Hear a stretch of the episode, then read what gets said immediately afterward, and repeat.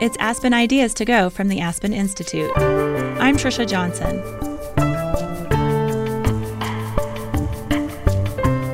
In America's current political climate, members of the CIA, FBI, and NSA have become must watch television.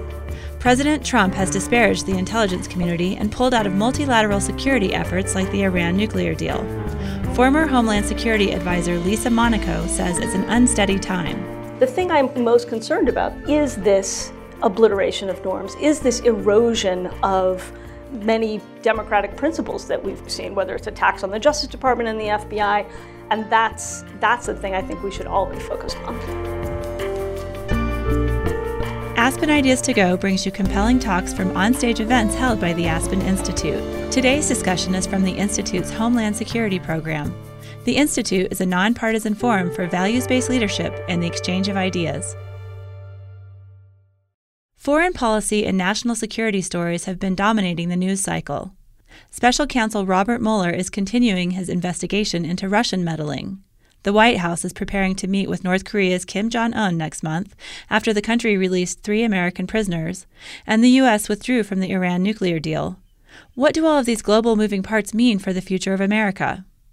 Lisa Monaco, who you heard at the top of the show, sits down with former CIA Chief John Brennan and former Director of National Intelligence James Clapper to unravel the latest headlines. Their conversation is led by Nicolle Wallace, an NBC political analyst. She was also President George W. Bush's communications director. Wallace asks James Clapper the first question. This conversation was held May 10th, shortly after North Korea freed the American prisoners. I just want to start with, with something that, that um, Director Brennan and I talked about today and ask about your thoughts and ask about all the things that are living side by side for the first time.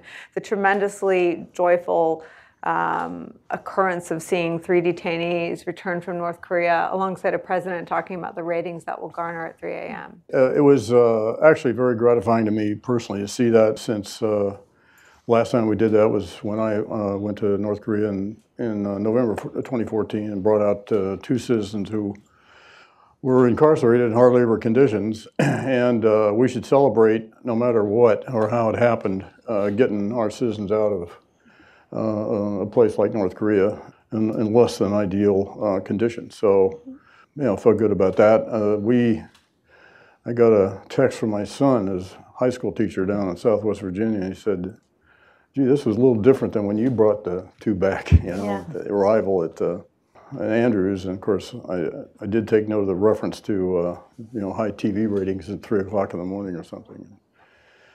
And uh, in our case, I did try to stay uh, invisible. Uh, we dropped, uh, we landed at McChord Air Force Base in Washington State and dropped off the two detainees uh, because that's where their families were, and that was the main objective was to get them reunited with their family. And I, I didn't get off the airplane, uh, stay out of the Klieg lights. I, I, did go up the cockpit though and watch the reunion of the families, which was really heartrending. It was uh, uh, uh, certainly a highlight of my time as as DNI among a lot of lowlights, but that was clearly a highlight.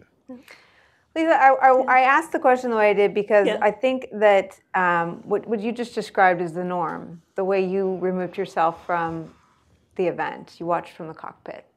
And so much of what we feel as, as reporters covering this White House is to not allow the obliteration of norms to go unremarked. Let people make up their own mind. People vote for whoever they want. But let's not let the obliteration of norms, that this was the dignified and normal way to handle an occasion like that. Yeah. That is not what happened last night. Can you speak to um, any thoughts about where we are in this moment, yeah. um, and and and about this sort of the, every time, every event, whether it's the most um, sort of sensitive and urgent national security imperative, or um, you know, bringing uh, extramarital affairs into the briefing room, whatever it is, yeah. that there seems to be a norm obliterated every day.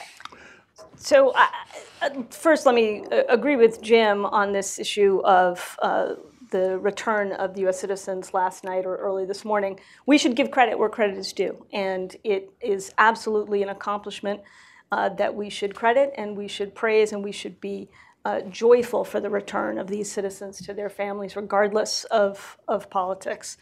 Um, I think that the norm issue, whether it's in this instance and all the other things you averred to in your question, uh, those are the things I'm most concerned about when we think about the moment that we're in, right? So, you know, there are policy differences that, you know, some things the administration does that I've agreed with, some, many that I disagree with.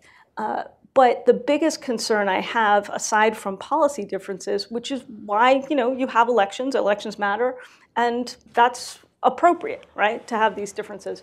The thing I'm most concerned about, though, is this obliteration of norms, is this erosion of um, norms and many democratic principles that we've we've seen, whether it's attacks on the Justice Department and the FBI. Those are the things that I think will far um, you know, they'll transcend all these individual policy differences. As concerned as I am on some of those, the much greater impact is this chipping away and this erosion of norms that we're seeing, and that's that's the thing I think we should all be focused on.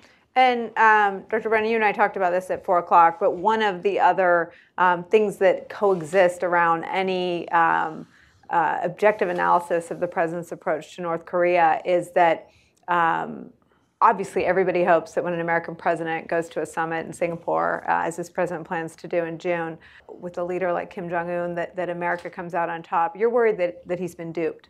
Well, I do think that Kim Jong Un, who is not honorable nor nice, uh, he is a bloody, murderous despot, uh, unfortunately has been masterful in terms of how he has handled the situation with the United States. I think it was very intentional in terms of his escalation as far as the acceleration of their nuclear testing, ballistic missile testing, as well as saber rattling as a way to ratchet up the tensions uh, between the United States and North Korea, and then to make the adjustments and then to be seen as much more accommodating in terms of saying, I'm going to sit down, I'm going to negotiate, I'm going to release these prisoners. I think his objective and intention is to bring it down to a level where the tensions are reduced significantly and everybody is breathing a sigh of relief there and hoping that that's going to be sufficient so that he can maintain his nuclear arsenal, which they have worked so hard for so many years, while at the same time getting international pressure and sanctions relaxed. So I think it, he really has been quite masterful. And I think Mr. Trump, who happens to um, like flattery, um, and so the nice things that Kim Jong un has said about him, he has returned in kind. So, in getting the world stage with the President of the United States is a tremendous coup for Kim Jong un. And what has he actually given up? Well, thankfully, we do have those three citizens back. Mm-hmm. Great on that. He says that he is going to um, uh, retire the nuclear test site. Well, by all reports, it has already collapsed. Mm-hmm. But he has had six nuclear tests already, so he doesn't need to test more. I don't believe that he is going to denuclearize. I don't think he's going to give up the stockpile. I don't think he's going to give up the capability that he and his father and his grandfather worked as a deterrent against some type of military aggression against North Korea. But I think he's going to he's getting a lot out of this. And I think Mr. Trump, quite frankly, is going to use the summit and to say that, that it has been a success. Even if it's not a success, mm-hmm. he will portray it as such. He will say, well, we've gotten them to agree to this. There are a lot of things that are going on behind the scenes.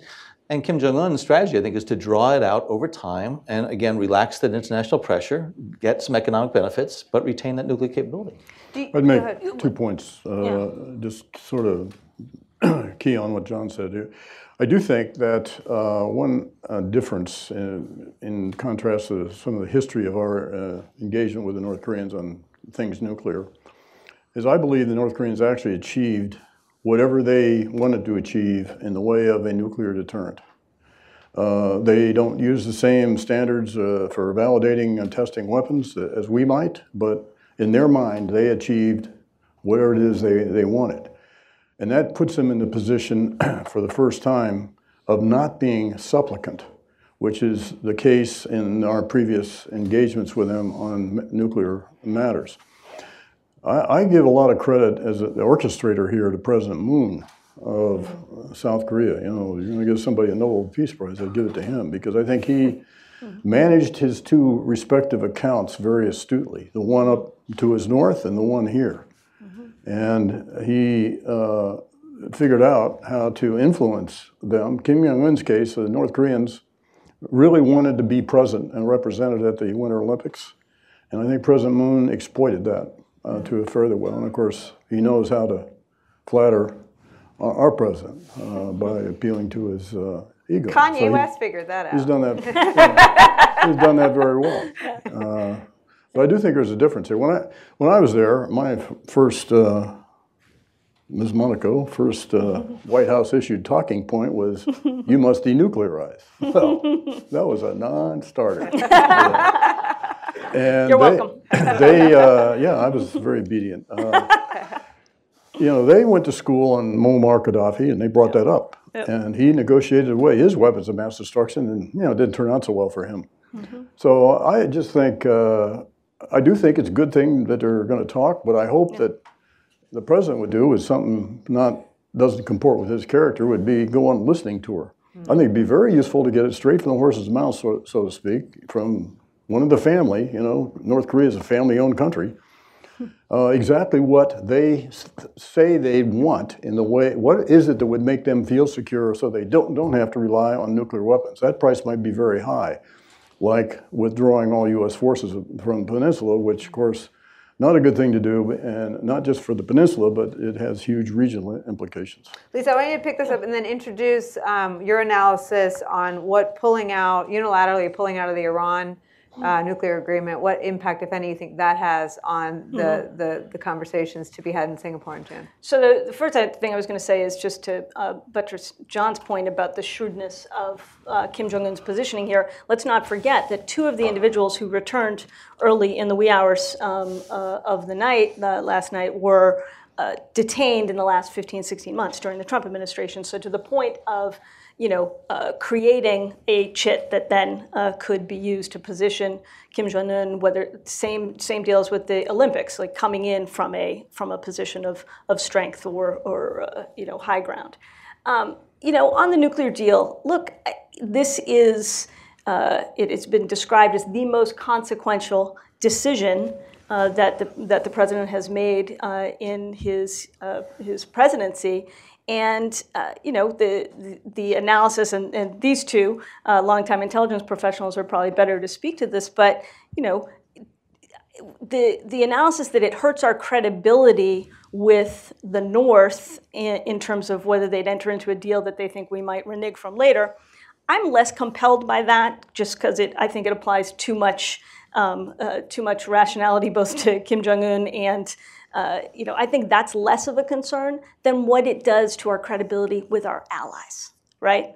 So I'm more concerned about what the Germans, the Brits, the French uh, are, are seeing uh, in terms of their efforts to work with us to, uh, to continue to, to impose sanctions. All of those things are going to crumble, um, and it's just one more chink in the armor of our transatlantic alliance. That's I'm, I'm more concerned about that. John, can you pick that up and then and then I mean let's just throw some examples out there. Um, you know, taking I think two or three trips to Europe to affirm our commitment to Article Five, pulling out of the Paris Accord gleefully, talking um, mm. very joyfully about caring more about Pittsburgh than Paris, as though the great United States of America can't do both um, the message it sends to our allies, and then something that a, um, a, former intelligence official who admonishes me often not to be so emotional in my coverage of Donald Trump, who me emotional, um, uh, said that the real loss in pulling out of the deal is that we've never known or had the potential to know so much about what Iran was doing mm. as we did during the period that we were in the deal, the Obama-Kerry era deal.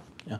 Well, the Iranian nuclear agreement was uh, blessed by the UN Security Council res- resolution which we were a party to. Mm-hmm. So, um, and I think it's just uh, Mr. Trump's following up on an inane campaign promise that was based on a very flawed understanding of the deal and then intentional misrepresentation of what the deal did. You know, Jim and I and Lisa were involved in that engagement with the Iranians. I, am surprised at how much the Iranians gave up. Really am, in terms of getting rid of two thirds of their centrifuges, 90% of their stockpile, a very, very invasive inspection regime. Mm-hmm. Um, now, the other signatories to the deal are going to adhere to it, um, the Europeans as well as Russia and China. And I'm hoping that the, uh, that the Iranians are not going to uh, start to violate the terms of the agreement. But I must tell you, a lot of the European firms, you know, Airbus, Total, and others, are wondering whether the secondary sanctions then are going to come in and are going to penalize them for continuing to work with Iran. So uh, it, it, just it sets off just a chain of events that, as Lisa pointed out, what it does to our credibility around the world in terms of our word. The commitment of one administration can just be tossed aside by the next. Mm-hmm. But also this emphasis on bilateral deals. Yeah. And dismissing the utility and the importance in this globalized world of multilateral arrangements, mm-hmm. whether it's the climate accords, the Paris Accords, whether it is um, the TPP, the Trans Pacific Partnership, uh, even looking at things like you know NAFTA, um, and just dismissing that. And this mantra of America first, America first, is being heard around the world by a lot of our partners and allies in some of the smaller countries. That the United States is going to use its muscularity to advantage itself at the expense of others. And ever since World War II, the United States has had, I think, a very well deserved reputation of trying to help all boats rise. Yes, we're doing it to advance our national security interests. Yes, we're trying to advance our economic, uh, geopolitical interests. But we're not doing it at the expense of others. Well, Mr. Trump, I think, is just sending a clear signal that you know these are the, all these deals are awful. And why are they awful? Well, because they were negotiated by his predecessors, mm-hmm. and they came before him. He doesn't understand them. He misrepresents them. And in his usual way of, you know, these rhetorical broadsides, he has convinced a lot of people around the world because, uh, you know, give him his due, he's an amazing, you know, I think of the, the movie that's out, you know, The World's Greatest Showman. a lot of rhetorical flourishes full of sound and fury signifying nothing in my mind. So I mm-hmm. might use my you know, Shakespearean background. I love it. I love it. The danger so, to, to what, what John says is true. This, this retreat from any multilateral um, work, any cooperation. When you look at the major threats that we all spent, uh, you know, our time in government dealing with, from terrorism to proliferation to cyber uh, threats to global health threats, every single one of them requires a coordinated uh, global response. The, the US has been an effective leader time and again of mm-hmm. those global responses. And if you have an agenda that says America operates in isolation and doesn't have the uh, confidence of its, its former partners to address those threats, I think that's, that is a huge concern. So, one issue here is, uh, in, in, the light of this, is well, what's the plan B? Hmm. Well, the plan B is a better deal. Now, presumably that means, or infers, since they never really said it, what that means is we want to not only uh, induce Iran to uh, attenuate its, moderate its nuclear behavior, but uh, stop all its other nefarious activities uh, in the region. But yet we're going to do that with less than what we brought to bear just for the one dimension that the Iranians agreed to negotiate with, which was nuclear only. We weren't there was never the objective to create, make Iran the shining city on the, on the hill. that wasn't in the cards at all. So they only agreed to do the one narrow thing. Well, we're uh, to this point about uh, dropping out of our alliances. Uh, no one is going to join us uh, to uh, reassemble the international coalition of people that is what really brought, uh, under the sanctions regime, that brought Iran to the, to negotiating table in the first place.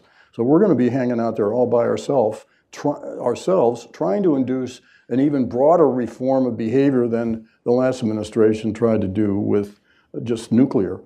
And of course, for me, uh, you know, which would you rather have, a state-sponsored terrorism with a nuclear weapons capability or state-sponsored terrorism without a nuclear weapons capability? I think I'd pick the latter. Mm-hmm. Yeah, the agreement was flawed. What I would have preferred is use that as a building block and leverage to get after the, this other nefarious behavior, and we're, we're giving up the leverage. The other thing that's bad about it is internal to Iran, because what this does is played, plays to the hardliner narrative. And there's a, a big upheaval underfoot there in Iran, as exemplified, I think, by the nationwide demonstrations. The frustration, particularly on the part of the young people in Iran who want reform and are tired of the corruption of the regime. So, what we do here is play to that narrative of opposition to engaging with the United States.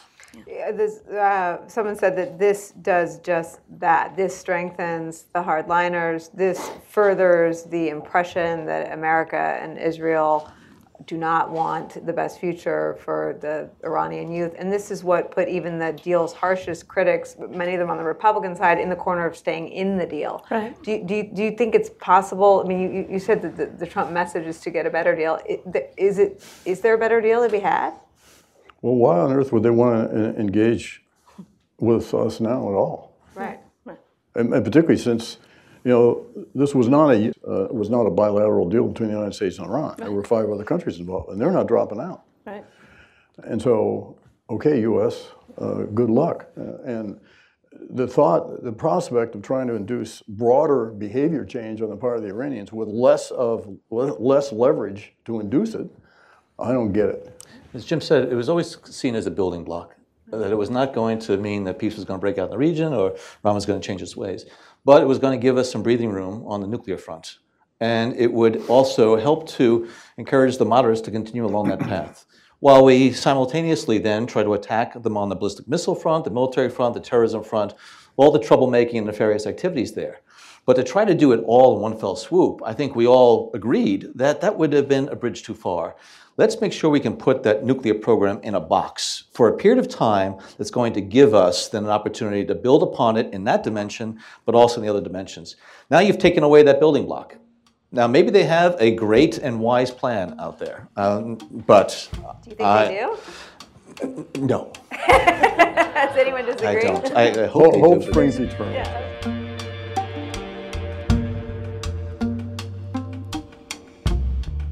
It's Aspen Ideas to Go. Thanks for listening.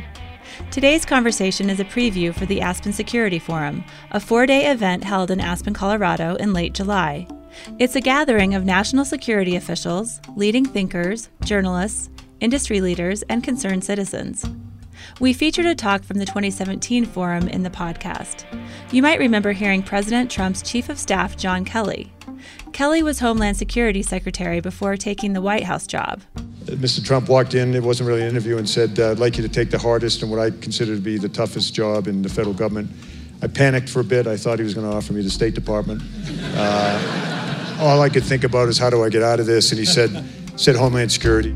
Listen to the entire conversation by searching Aspen Ideas to Go on your podcast player, or find a link in our show notes.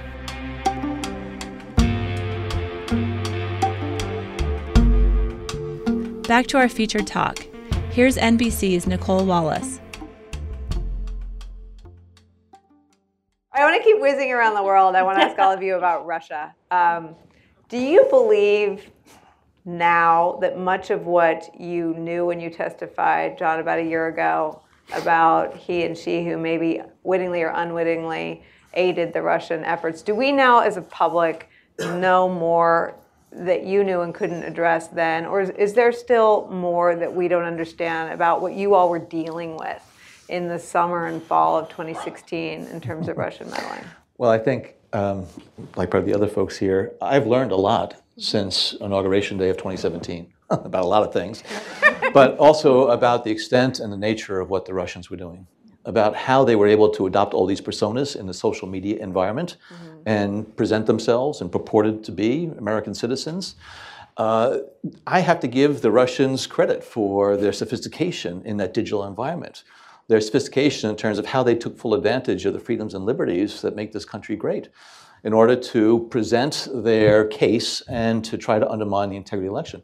So I think there's a lot more that's out there. You know, given that at least Jim and I were involved in foreign intelligence collection, any incidental collection that we might have picked up something about an American person, we would immediately funnel it over to the FBI, mm-hmm. and it was their responsibility then to pull the threads. But knowing the Russians the way we do, and also with great experience here that just a half dozen years ago, there were about a dozen Russian illegals who had burrowed into this country and had become basically American Americans. Uh, that were then tapped by the Russians to be able to facilitate Russian intelligence objectives. I have no doubt whatsoever that the Russians, during this whole run up to the campaign and to the election, were utilizing individuals who were both witting and unwitting, and some people who were just blindly ignoring what the standards, what the, the norms, and what the laws are about consorting with foreigners.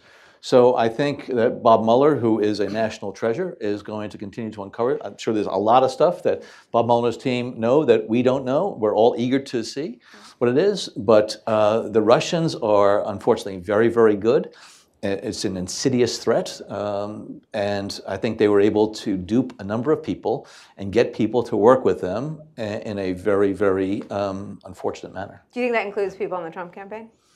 I wouldn't exclude anybody from that category. So I, I, want, I, I want the same question to you, but but I'd also like to add to the conversation John McCain's excerpt today, some some from his book leaked, and he, he said Putin isn't just at war with one political party or, or one president or one candidate. He's at war with the West. Do you agree with that? Well, that's true, yeah. and uh, we're going to have at least six more years of him uh, you know, a tremendous Putin, animus Putin. towards Putin or Trump? Putin, right? Putin, Putin clarify. I'm talking about six more years of Putin. Right, okay, just, just oh yeah, well, maybe the other one too. Yeah.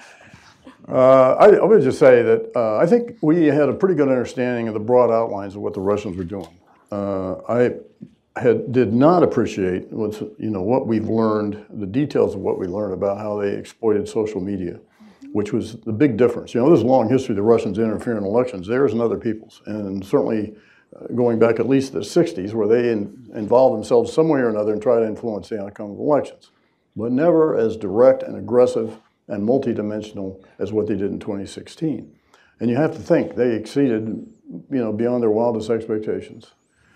First, just sowing discord and discontent and doubt in this country about our uh, about our system. They had messages for everybody: Black Lives Matter, yep. white supremacists, pro-gun rights, anti-gun rights. Didn't matter. They had messages to exploit everybody. And you know, the election was settled by less than 80,000 votes in three states, and the Russians deliberately targeted those three states. So, you know, and we've since learned uh, a lot what's come out about uh, about the details uh, of, of, all this. Uh, you know, another thing about the Russians, we, we have a tendency to forget. You know, they're, they're, sort of waging war against us. They're waging an active war in terms of information operations campaign, which is going on right now, and they're preparing for a kinetic war. And their modernization program, their strategic, strategic nuclear arsenal, is impressive and scary. And if you pay any attention to you know, Putin's speech on the 1st of March, which laid out, you know, five weapons of vengeance and all this sort of thing uh, in varying degrees of maturity. You know, the Russians only have one adversary in mind when they build those things. It's us. And Putin, uh, strong animus towards uh, the West and, and towards what this country means and uh, our, our system and our standards and all that. He is adamantly opposed to that. He characterized the uh, collapse of the Soviet Union as the greatest uh, geopolitical disaster of the 20th century, and he, and he holds us responsible for that. So he is not our friend.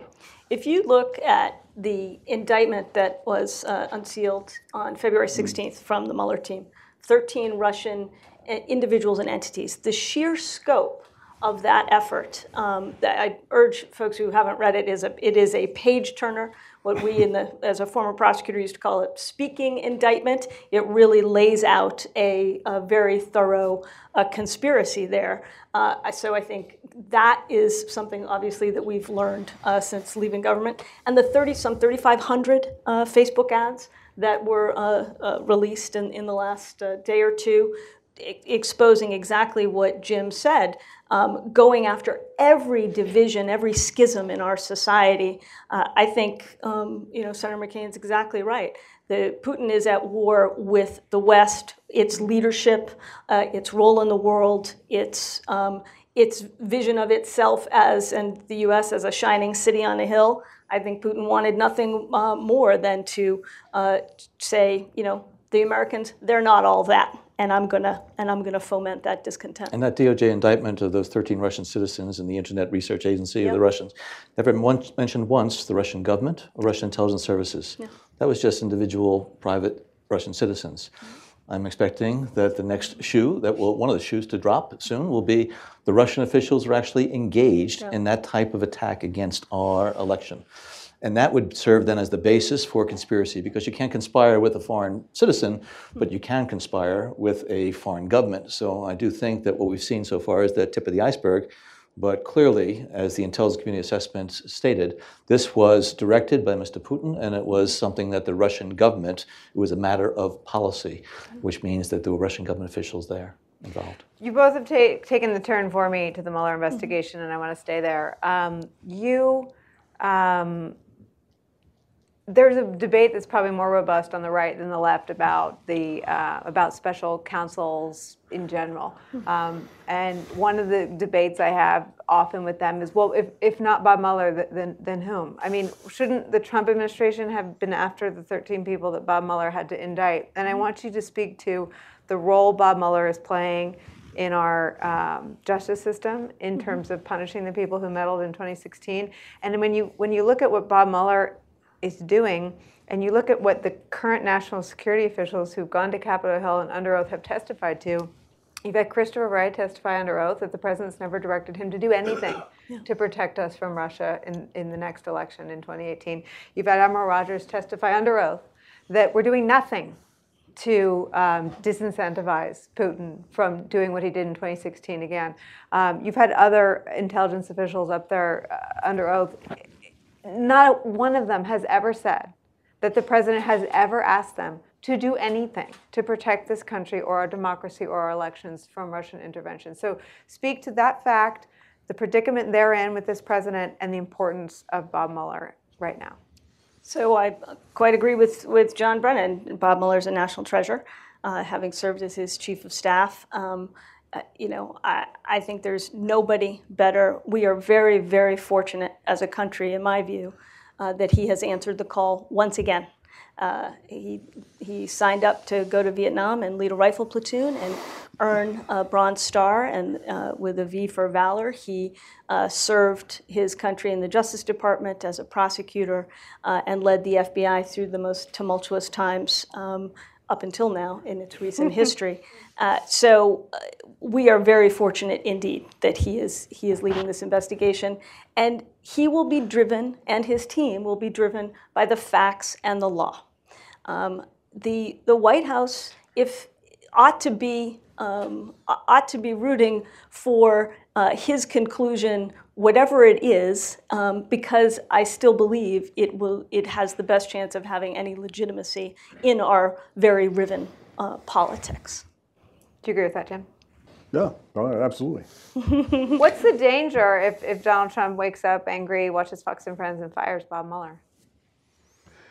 Well, uh, I hope he doesn't do that. Uh, well, he, watches, he wakes up off, angry and watches Fox and Friends off, uh. It would set off a firestorm. I think it would be uh, uh, you know, not only, not only on the Hill, but uh, in the streets. I really think that would be a, uh, a bad thing to happen. I think Rod Rosenstein is probably more vulnerable. Mm-hmm. And that's what I think Devin Nunes is trying to do, is to find a pretext, since the Department of Justice rightly is refusing to provide information about uh, sources uh, of very, very sensitive intelligence to the oversight committees, which is something that we would never do is share identities. Mm. You protect them jealously, you know, and, and vigorously. But I think Devin Nunes is looking for reason to fire Rod Rosenstein, which would then pave the way for having someone to constrain Bob Mueller. Um, and so I, I, really am concerned about what's going to happen in the in the coming weeks and months because I, I, do think that Mr. Trump and others see that you know the the circle is tightening a bit and Bob Mueller's investigation continues to move forward. Mike Pence just said, I think, in an interview that you know he hopes this thing is going to be brought to you know conclusion very soon. Wrap it up. That is not going to faze Bob Mueller one iota. Uh, he is not going to move any faster, or any slower than the situation requires. So um, I think uh, you know we're going to be facing you know some painful times ahead, more painful. I think this is going to get worse before it gets better. It really is going to be a true test of our democracy and the institutions of governance and, and checks and balances within the system. But I'm confident that this country is strong and that we're going to be able to you know get through it. But uh, it's going to be. Uh, I guess no, no pun intended. Stormy weathers before we get there. I'll leave that right there. Um, I, I, have a cable show. I get to do that all the time. I want to ask you because the last time we were together, we were with General Hayden, and the topic was was uh, an assault on the truth. And before there was a war on the Department of Justice and the FBI, before the, the Trump appointed director of the FBI was rebuffed by men like Paul Ryan when he begged, when he said he had grave concerns about a FISA application being shared with Devin Nunes, of all people. Um, Ryan said, eh. He went to the White House. The White House said, eh, they released it. Um, but before that, before the war on the Justice Department and the FBI, this president, before he even became president, was at war with the intelligence community. Um, can you talk about what has transpired and, and how they have had to adjust? He's their chief client. The intelligence product is delivered to the president. We understand from reporting that the White House has never pushed back on. He doesn't read a PDB. Um, uh, he's, I guess, they, they go through things verbally with him, but they don't um, brief anything orally about Russia. So that's just in the written version that he doesn't read. So talk to me about serving in America's intelligence community under Donald well, Trump. Well, I think when the four of us uh, went to Trump Tower and briefed the uh, briefed uh, then President-elect Trump on on the intelligence community assessment on the 6th of January of uh, 2017, and you know it was pretty clear then. Uh, I mean, it was uh, cordial and professional for the most part, and all that. But I think it's very clear that great difficulty uh, accepting uh, any evidence that indicates that question the legitimacy of his election. I think at the at the root of, uh, I mean, there may be other things at, at, root, but and he's been very consistent about that uh, ever, ever, since. And of course, uh, we sort of got off to a bad start. Be uh, while we were still in, you know, had ten days left in office, and they were calling the characterizing intelligence community as, as Nazis. And uh, I felt I couldn't uh, sit still with that. And uh, I called him, and amazingly, he took the call. You know, what I have to lose? I had 10 days left. So. Uh, and I tried to, uh, at the time, impart to him uh, what a national treasure he was inheriting in the form of the, of the U.S. intelligence community. And he had thousands of dedicated men and women, some of whom serve in very bad places and great, at great risk to their own lives uh, to support policymakers, to include him as policymaker number one. And uh, I wrote him a note accompanying his first uh, PDB uh, about uh, I hope he would embrace the notion of truth to power, because that's kind of fundamental tenet of the intelligence community. And it's my belief, I've said this repeatedly, that I believe the intelligence community, the men and women in the intelligence community, are going to continue to serve up truth to power, whether the power listens to the truth or not. and not listening to the truth, uh, I think, puts over the long run puts the nation in peril. You agree? Absolutely. Um, you know, the the job of the intelligence community is to um, give rigorous analysis based on facts, based on uh, all sources of intelligence, to present it.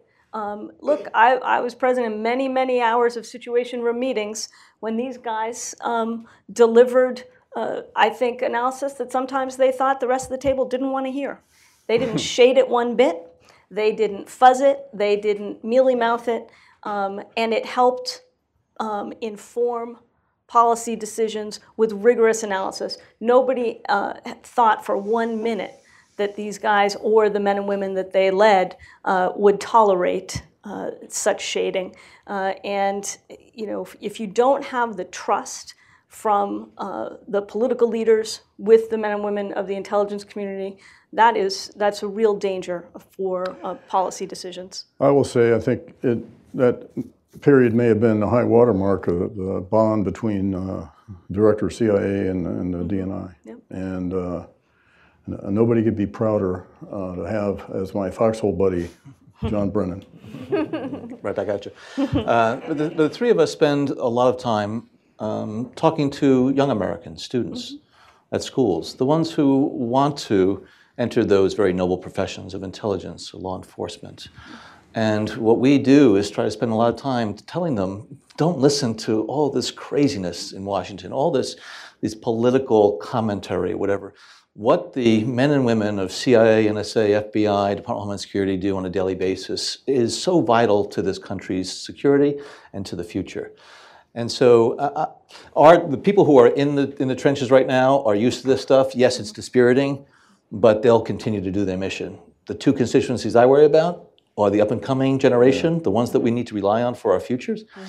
but also the families of CIA officers, FBI agents, and others the ones who keep the home fires burning, the ones who actually make the sacrifices, the ones that have to juggle things when their loved one goes off to you know a place far away for extended periods of time and they're not there to help the kids with homework. Those husbands and wives and mothers and fathers and others, They're the ones that must say to their loved ones when they come home, why are you doing this, honey? Yeah. President of the United States is, is denigrating, disparaging your work and your profession as they're trying to make ends meet in you know a high cost area like Washington D.C. Yeah. So I think I just, those comments are despicable. I could just add to John's uh, point about the importance of young people, and and and I, we we both spent a lot of time making the rounds at colleges and universities. And uh, I was in Erie, Pennsylvania yesterday, middle America, you know. and uh, I spoke at uh, Erie County uh, Bar Association observance of Law Day, which I thought was very impressive. And before this, I spoke to about 125 high school and, and uh, college students in Erie proper or Erie County. And I'll tell you, it restores your faith. These kids are wonderful, smart, thoughtful, ask great questions, uh, and are interested in public service. And not surprisingly, I'm pushing, you know, intelligence community, uh, trying to recruit. That's a, a geezer responsibility, I think. And uh, it's really quite uh, inspiring and uplifting. Uh, and I think that is an uh, important thing for people like us uh, to do, to reach out to them, because that is, that is the lifeblood of the intelligence community, certainly. But the danger, the, it's harder to recruit, though, when you've got, um, you know, a president making the word career civil servant a set of dirty words, right? And that is, that's really dispiriting.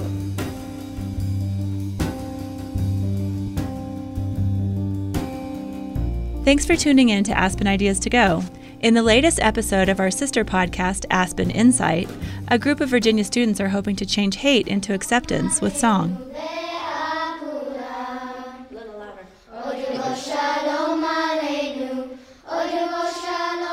The Adams Beat Choir is the first Muslim youth choir in the country.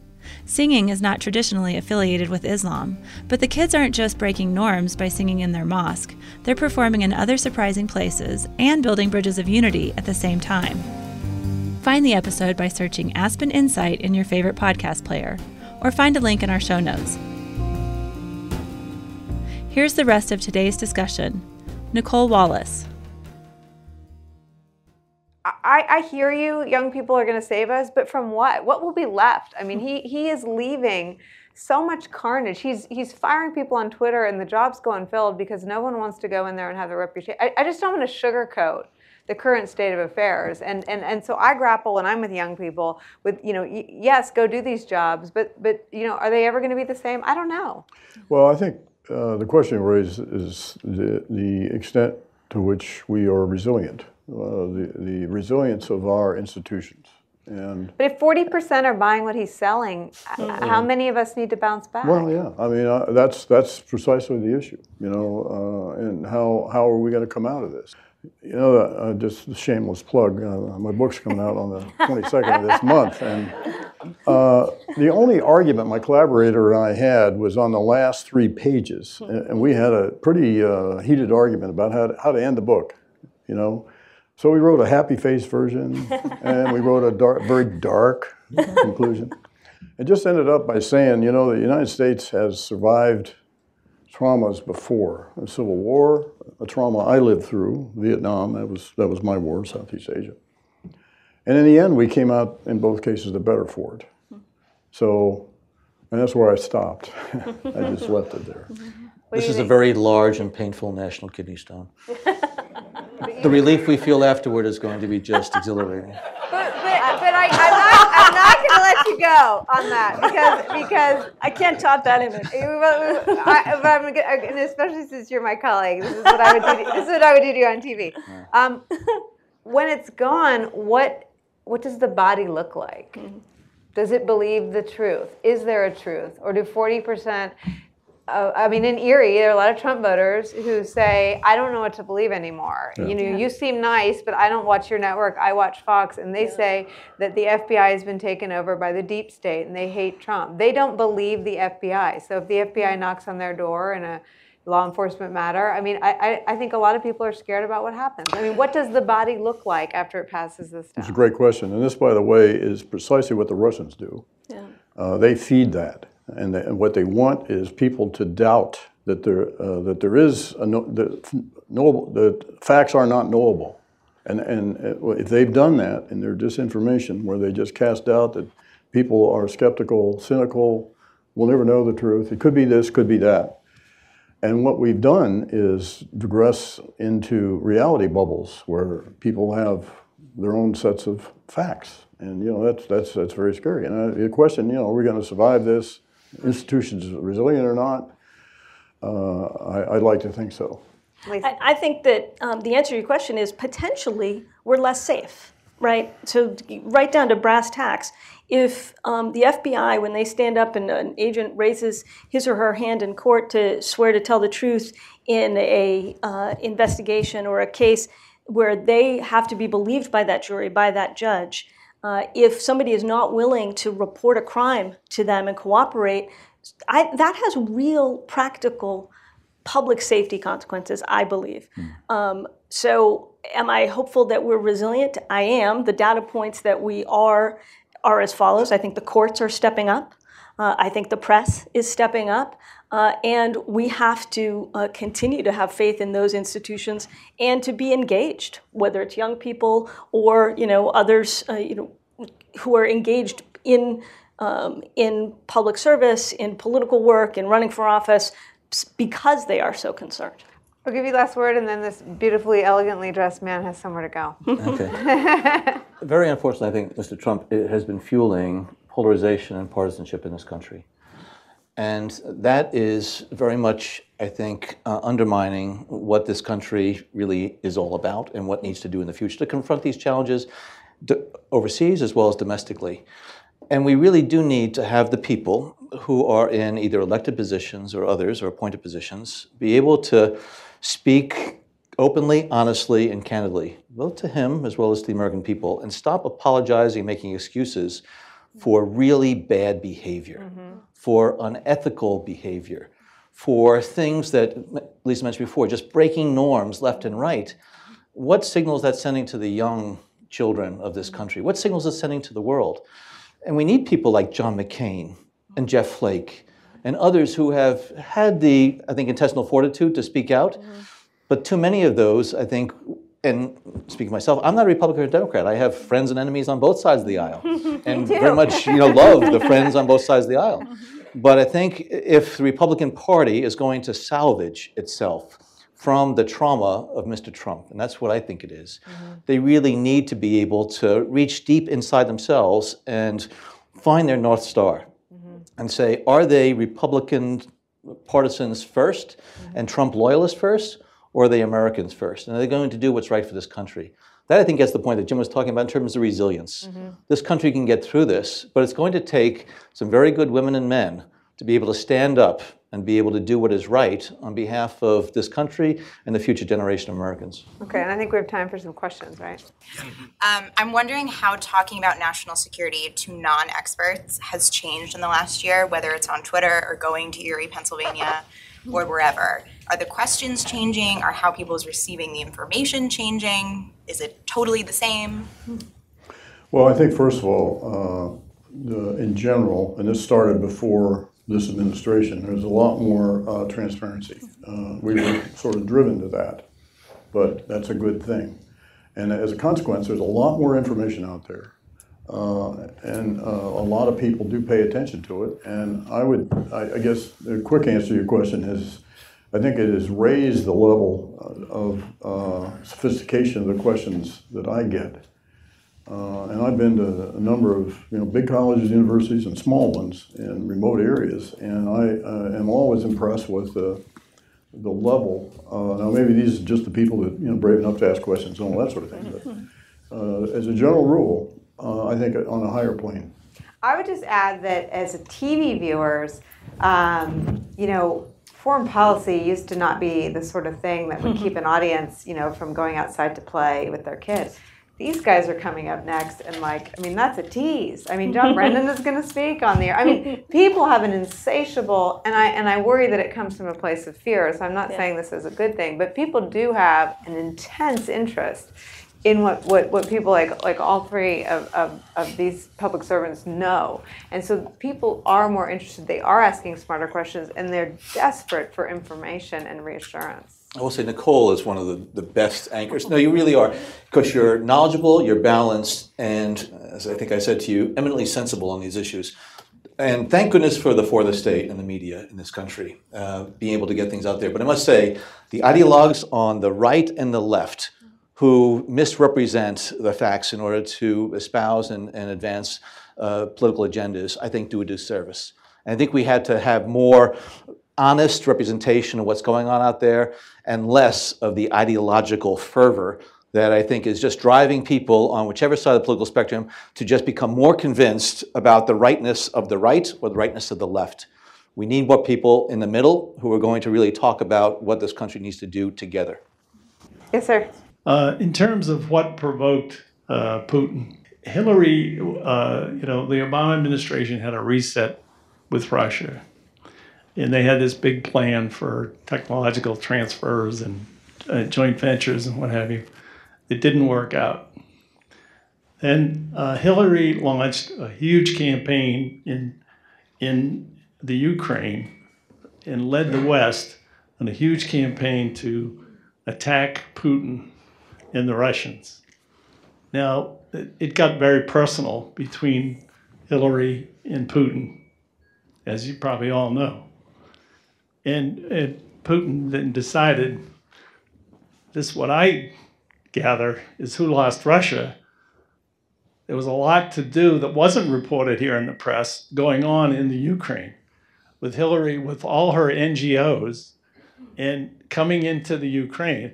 It would be similar to Russia going into Mexico and trying to in trying to get involved in the political situation there. What they're doing, by the way. We yeah, right, and we probably were going to react, and and uh, and in any event, do you have any insight into what has provoked the attack by Russia by Putin on the United States, and does this campaign in the Ukraine play into that at all?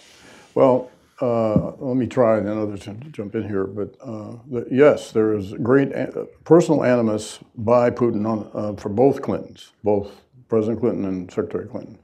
And he held her directly responsible for fomenting what he thought was a color revolution in 2011, intended to over, overturn him and his, in, in uh, his regime. Ukraine for Putin is part of this. Uh, you know, I've always characterized him as a throwback to the czars, not uh, uh, Soviet or communist ideologue necessarily, and he has this grand vision of great Russia. And it's unthinkable for Putin not to have a toehold of some sort in Ukraine, which you know they used to call Little Russia. And you know, seizing Crimea was just righting a, an injustice that uh, was done some time ago when I think it was Khrushchev or somebody gave gave Crimea to uh, Ukraine. So now he's in position to, to right that wrong. But it starts with what we talked about before this general animus towards the United States and all that we stand for and our values and our system. And then he, he clearly, uh, we saw this, uh, focused on uh, hatred of uh, the Clintons, both the Clintons, and especially her for attempting to foment a color revolution. Uh, um, Vladimir Putin is paranoid, and I think with some justification. What's not justified is that he sees the United States' hand behind everything. Right. The release of the Panama Papers, uh, the, uh, the disallowing of the Russian Olympians because of the, the drug uh, mm-hmm. doping scandal, and so many things. Uh, um, and also the color revolution. He, he sees CIA's hand behind everything that goes wrong for Russia. Not true. But where it's legitimate paranoia is because he sees the continued march, or had at least, the continued march of democracy that was going eastward and was encroaching upon his near abroad. And you point up Ukraine. Well, Ukraine was right in the middle of that. And he didn't want Ukraine to gravitate toward Europe. Um, and you know, Putin sees NATO expansion continuing that way. And what's the raison d'etre of NATO? It's against the former Soviet Union and now Russia. So I think he interprets everything as a move against him and our efforts to try to change the regime in, in Moscow. But, and I think a lot of the statements about you know, Hillary's NGOs in Ukraine were, are overstatements. Yes, there were efforts to try to prop up some of these very nascent democratic initiatives inside of Ukraine that Putin saw as a direct effort to try to displace Russian influence there. But that animus toward both Clintons goes back many years. Lisa, you have the last word, and I think we're out of time. Nothing to add beyond, um, you know, the, the I think the points really we, we end where we began, which is this is a this is about animus towards the West, toward the idea of the United States as the global um, you know, validator of the and protector of the world order, and on that, you know, being that shining city on the hill, and he wants nothing more than to knock us off that pedestal. There's no greater honor than sharing a stage with these three. They have other places to go, so thank